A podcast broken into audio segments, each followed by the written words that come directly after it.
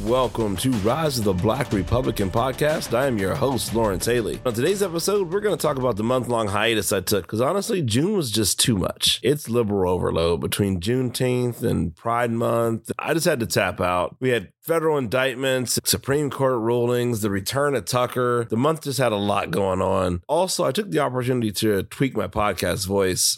I want to be more loose, a little bit more natural, less monotone, and more me. I took some time to reflect over the past month. One of those influences for my introspection was a conversation I had with my father at the beginning of the month. He called me and he was asking about my post on Facebook about the Black Republican. And he said he assumed, without any judgment, that I was the Black Republican. And he was genuinely curious as to why I took that stance and what made me decide to be a Republican. He and I had a very honest two hour conversation.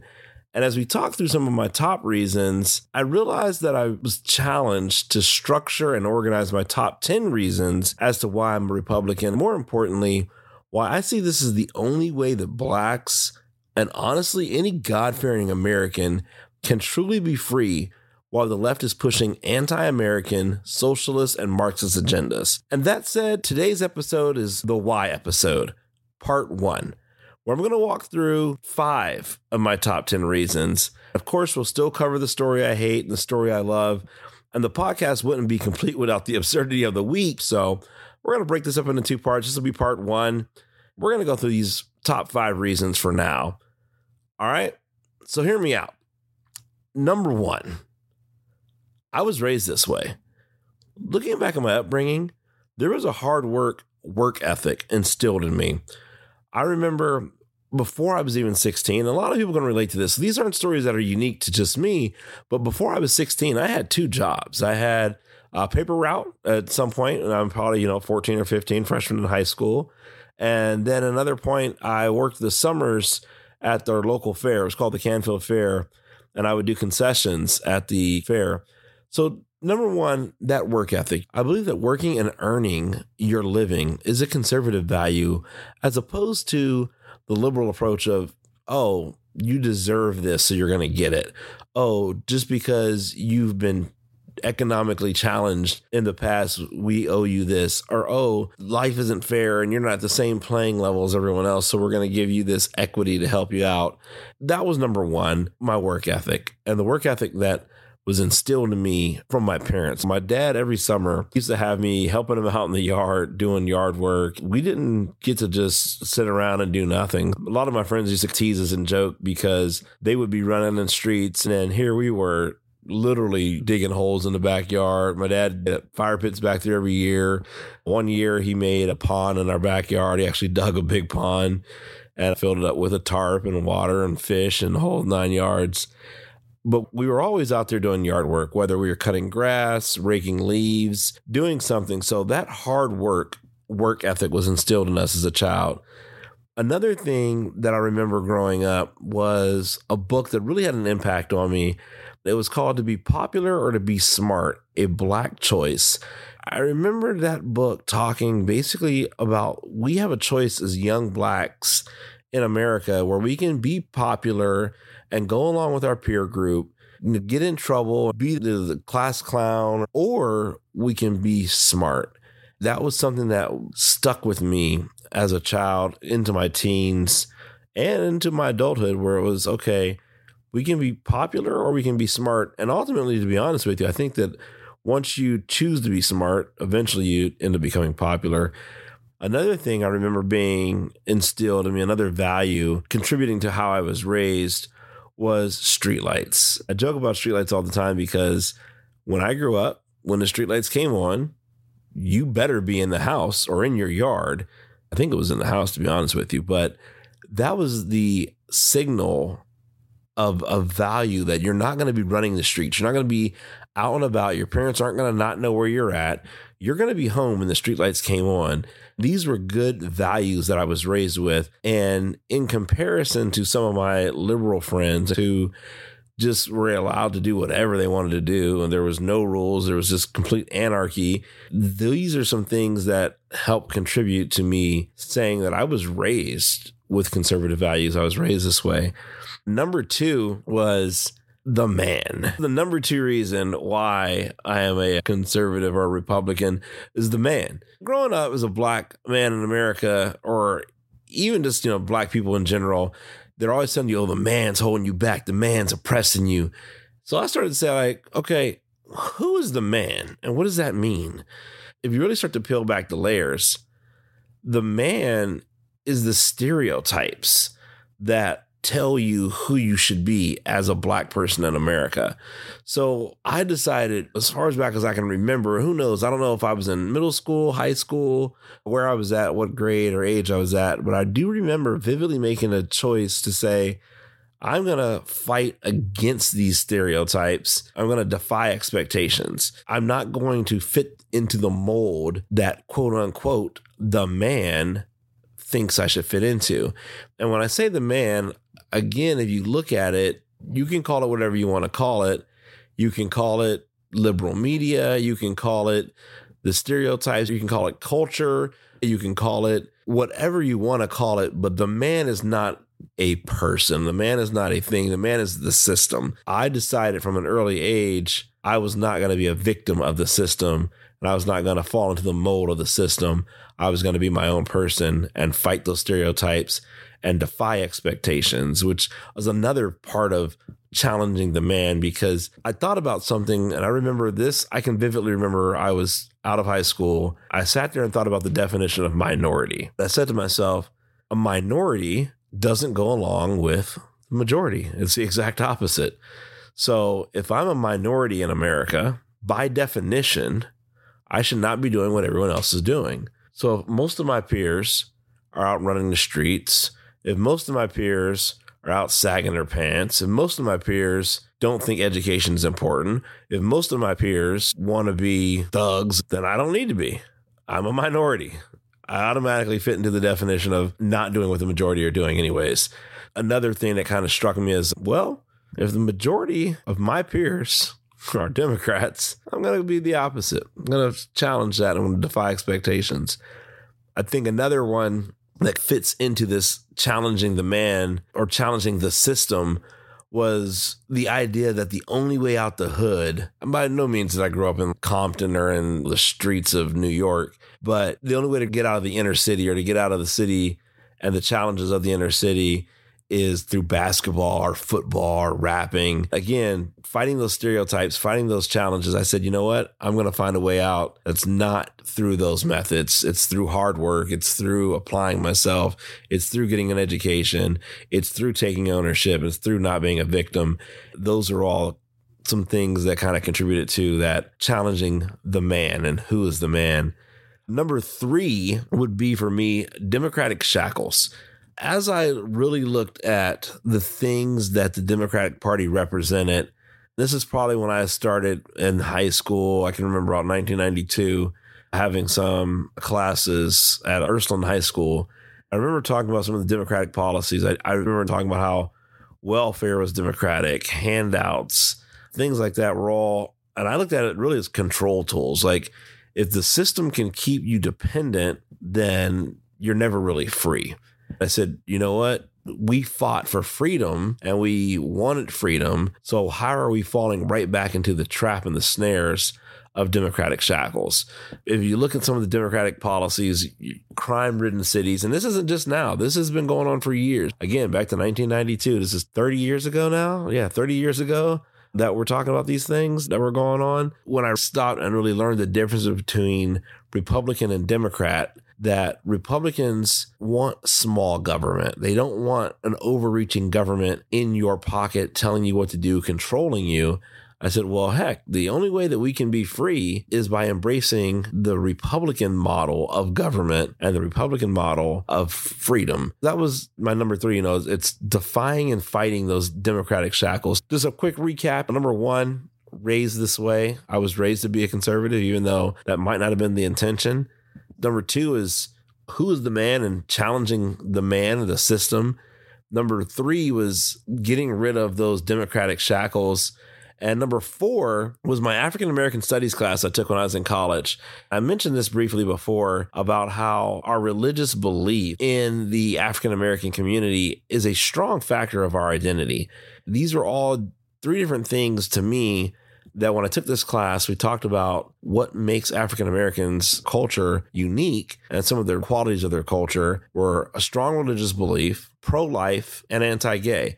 I was talking to my dad about this, and I said, in the black community, if you found out somebody was gay, man, that person, they got ridiculed at family barbecues. They got ridiculed at the family reunions. It was not, oh, embrace them and, oh, go support Johnny because Johnny wants to be, you know, Johnny. It was, man, Johnny's sweet. You better, somebody better go do something for Johnny. Somebody man him up. And that's how we dealt with some things like that in the, in the black communities. My African American studies class made me realize that African American values are more aligned with conservative values than they are liberal values. And based on who we are as a people, we really shouldn't be bracing liberal and democratic values. Then, number five. This was interesting and something I've thought about more and more as an adult. But two of my biggest influences growing up actually, I had five black male influences growing up. My dad, number one, we had a nuclear family. He was physically present in my entire life, which I'm super grateful for. I had another friend of mine, his father, James Harvey. A friend of his was a guy named Frank Bellamy. Then, lastly, Martin Luther King and Malcolm X.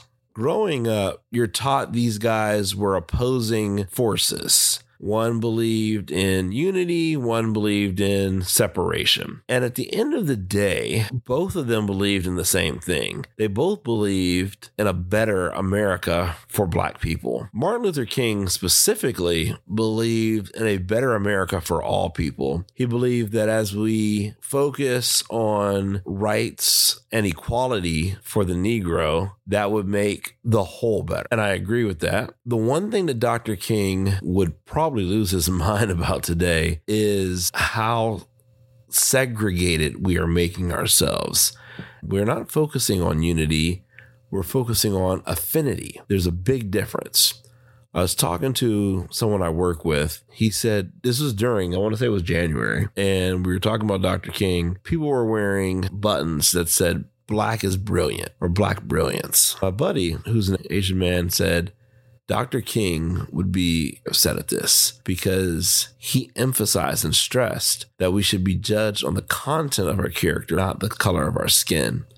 If you're automatically going to say, just because I'm black, I'm brilliant, or black brilliance, that is counter to what Dr. King taught. Dr. King said, I'm not judging you based on the color of your skin. So I'm not going to sit here and say, just because you're black, you're brilliant. I'm going to sit there and say, prove it to me. Show me your content, your character. Who are you as a person, which is going to make you brilliant? I'd be surprised to see if Dr. King wouldn't be a conservative in today's atmosphere, and today's climate. Malcolm X, a lot of people don't know the whole story of Malcolm X and some of the things he said, but he wanted independence and not dependency. He wanted blacks to have our own thing and not be dependent on quote unquote the white man. But if you zoom in back what I was talking about before, democratic shackles, he was against the system and the oppressive system of liberals. He's talked about the difference between white liberals and white conservatives. I was joking around with my dad and Malcolm X wasn't a fan of white people in general when he first started doing speeches, but he really was not a fan of liberals. He talked about how liberals only used minorities and race as a game and as a pawn, as a tool. He actually said that blacks and minorities are being used as a political football in the game that conservatives and liberals are playing against each other. He said a lot of things. He even stressed that liberals are extremely hypocritical in how they play the game that they are the friend of the Negro and friend of blacks, when all the while they really don't care about blacks at all. And all this echoes true today. I found a video on YouTube the other day, it was pretty cool. Malcolm X talking about liberals versus conservatives. And throughout all the comments, everyone said, Man, this speech, and throughout all the comments, everyone saying, This speech aged like fine wine, and it sounds just like Joe Biden today. It's actually I was funny because when I was in high school, these guys had a big influence on me growing up as far as looking for a national black leader or someone who represented black thought aside from like Jesse Jackson. I really idolized both of them. And I tried to figure out how in the world I could combine both of their thought processes into one philosophy. I remember my friends calling me Malcolm Luther X, or yeah, Ma- Malcolm Luther X, I think it was. They used to joke around and call me because of some of the stances I would take. Because at the end of the day, both Martin Luther King and Malcolm X said we will no longer be victims. That is something that the liberal platform is pushing today that oh so so sorry for you minorities because you guys are victims. And we're going to do this we're going to do that we're going to have critical race theory we're going to teach all these different things that teach you that you are a victim and we're going to help you through diversity equity and inclusion to balance the playing field as long as you give us your vote. So those are five for now. We're going to get into my next five next week which are going to be social responsibility preserving the future, race isn't the issue, class is, and why the rise of the Black Republican is not a moment, it's a movement. But for now, let's get into the story I hate Riley Gaines versus Britney Spears. Well, let's start off with Britney Spears, and then we'll go into Riley Gaines and I'll explain who Riley Gaines is. Britney Spears recently went on Twitter because she stated that she was following uh NBA basketball player or rookie, I guess saw him at a hotel and she's a big fan of him, blah, blah, blah. She's trying to get his attention. She reaches on his shoulder, grabs him, and gets smacked by his security. Anyways, long story short, CNN covers this story. CNN picks it up. Their headline is Britney Spears alleges assault by NBA rookies security team. The reporter that was covering the story just started going on about how this player is seven foot four and Britney Spears is only five foot four and blah, blah. Like, oh, wait a minute, wait a minute. What does he have to do with her height? And what does his height have to do with her height? He didn't touch her. It was his security team, supposedly. Secondarily, they went on and they're talking about how Britney Spears got so offended because as they're interviewing the NBA player, her name is Victor oh, what is this guy's name? Victor Wembanyama, I believe it is. As they're interviewing him, he's telling the story and he's like, Oh, yeah, they told me that Britney Spears was trying to get a hold of, was trying to grab me. And he kind of joked about it. He's like, I'm like, Britney Spears? What? You know, he's like, wow, really? Britney Spears? So she gets offended and said that she was offended that he was laughing when he was talking to the reporters. She goes on Twitter, says that this isn't a laughing matter. And this is actually a quote from Britney Spears. She goes on to say, This story is super embarrassing to share with the world, but it's out there already. Okay. Uh, you're the one talking about it on Twitter. You're the one sharing the story. You're the one blowing it up. So, number one, how embarrassed are you really? Because you're the one who promoted the story. The thing I hate about it is the way CNN covered it compared to Riley Gaines. So, let's talk about Riley Gaines. Riley Gaines is a female swimmer who competed against Lila Thomas. If you don't know who Lila Thomas is, Lila Thomas is a man who, quote unquote, is identifying as a woman, broke all these records, and won a championship for swimming. Now, he actually beat Riley Gaines as far as we all know, but what really happened is he tied Riley Gaines to the millisecond. They had a photo finish millisecond tie, but because he was a man identifying as a woman. She was told that she had to step down and could not receive her trophy and that he was going to get the trophy and he was going to get the photo op. Riley Gaines has been going around talking about this, just talking about how it's unfair that men are competing in women's sports, which we all know. This week, she was doing a speech in California while she's doing her speech in California, she starts getting verbally attacked by all these protesters, screaming trans rights are human rights, et cetera, et cetera, et cetera, blah, blah, blah.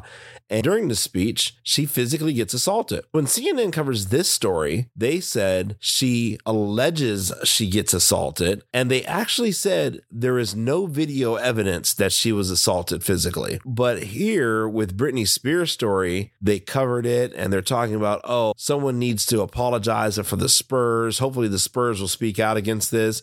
They're comparing the basketball player's height to Britney Spears' height, which again has nothing to do with the price of tea in China, because again, the basketball player didn't touch Britney Spears. Here we are, two different women, each one claiming assault, but because it's Britney Spears, oh, someone needs to speak up and someone needs to do something about this. And when it's Riley Gaines, who's speaking against men competing in women's sports, oh, she alleges that she was assaulted. Oh, well, there's no physical evidence of her being assaulted. They didn't even cover the actual real story that why is there a man competing in women's sports? That's the thing that I hate. What are your thoughts on it? Now, the headline I love is the national conversation around affirmative action.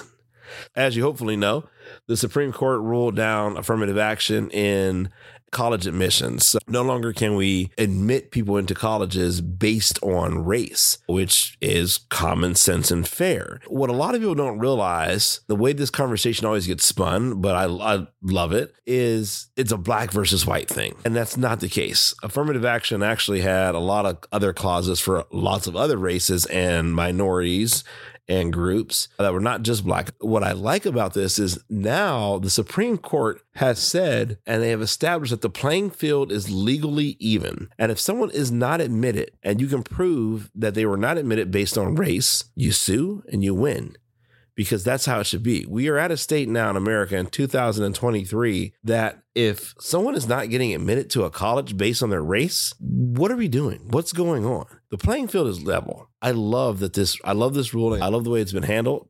It's not about black versus white. It's wrong to give someone preferential treatment based on their race or to hold them back based on their race. So that's the thing I love. Lastly, the absurdity of the week how could we not talk about Coke in the White House? the absurdity of the week sometimes just just crush my soul because the absurdities of the week are sometimes so insane that you just like, wow, is this really the world we're living in? We found Coke in the White House. This is another example of the embarrassment of this administration. There's a there's a meme going around, floating around right now, and I actually you know, I posted it on our Instagram account, but it says we can't stop fentanyl at the border while there's coke in the White House, and this is just crazy. The fact that we're even discussing this on this podcast right now shows you how absurd it is. It's also a reflection on how this administration is a total embarrassment to the country and how we're an embarrassment to the world now because of this kind of thing. I am literally speechless on this topic. There's not much more I can say about it. The only thing I can say was that cocaine was found in the Situation Room. The White House claims that room was not being used right now at the time, it's under construction. They also said that the Biden family was away at Camp David because this was during the 4th of July weekend. How much more embarrassing is that? That while we're celebrating our nation's independence, this is what's going on in our White House. Cocaine found in the White House. Absurd. Absolutely absurd. That's the absurdity of the week. And that's all I got. Thank you for listening. Please share the podcast. Tell people to listen wherever they listen to podcasts at, whether that's Apple Podcast, Spotify, or YouTube. You've been listening to Rise of the Black Republican, a Team Haley production.